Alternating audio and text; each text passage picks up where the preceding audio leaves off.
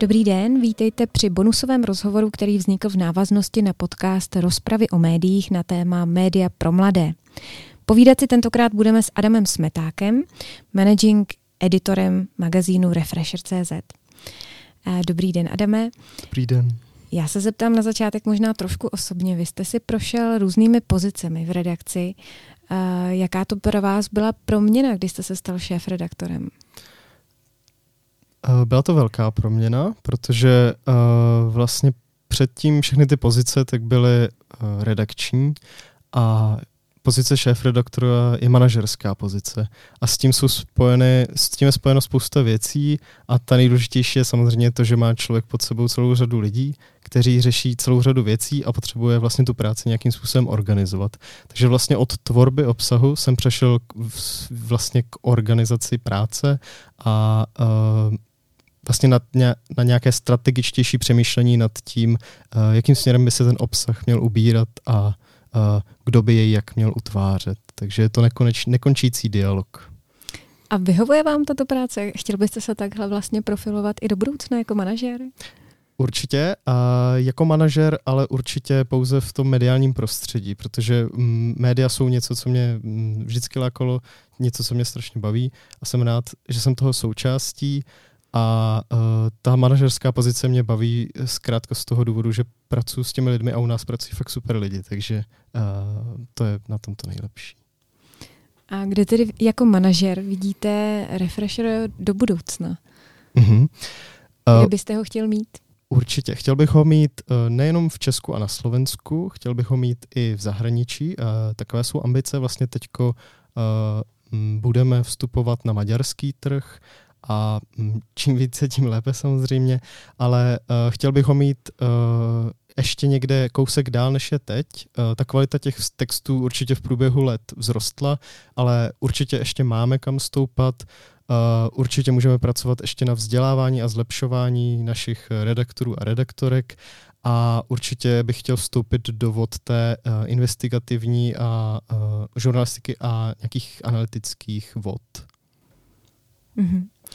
A vy jste vlastně o sobě uvedl eh, v medailonku, který jste nám o sobě poslal, že jste se podílel i na vymezení hodnot v rámci etického kodexu vašeho magazínu.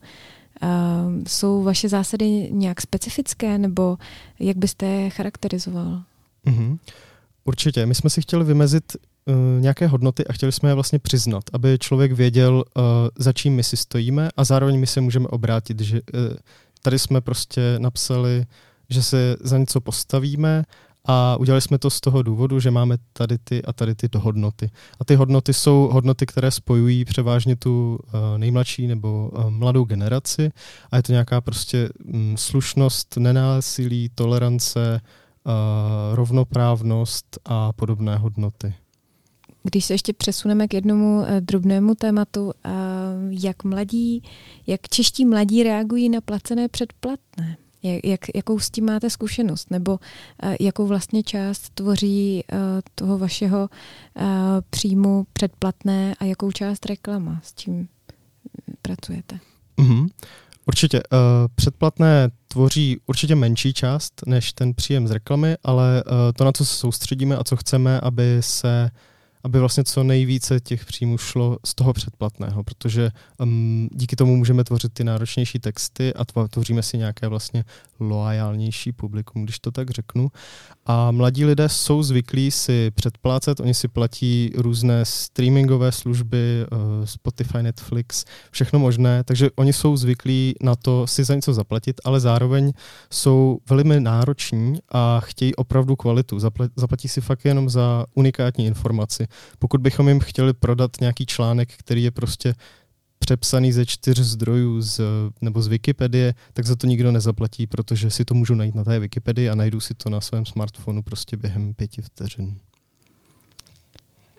a dá se říct, eh, kdo raději platí za to předplatné, jestli jako je to třeba nějak podle věku, že třeba mladší nechtějí tolik platit, starší už mají třeba trošku více svých peněz, tak můžou si to dovolit. Dá se to takhle říct?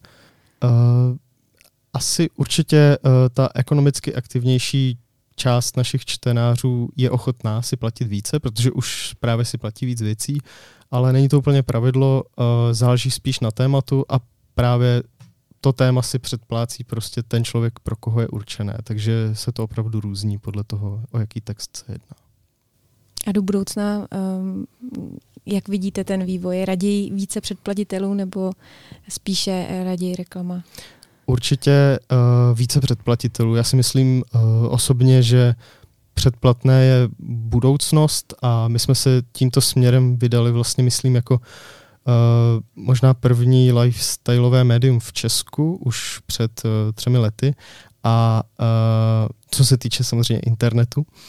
A myslím si, furt pořád tomu věřím a určitě se chceme prostě ubírat tady tím směrem, protože um, je to to nejlepší, co, co můžeme vlastně chtít. Dobře, tak já moc děkuji, to je pro dnešek všechno. Za pozornost děkuji Lucie Šťastná.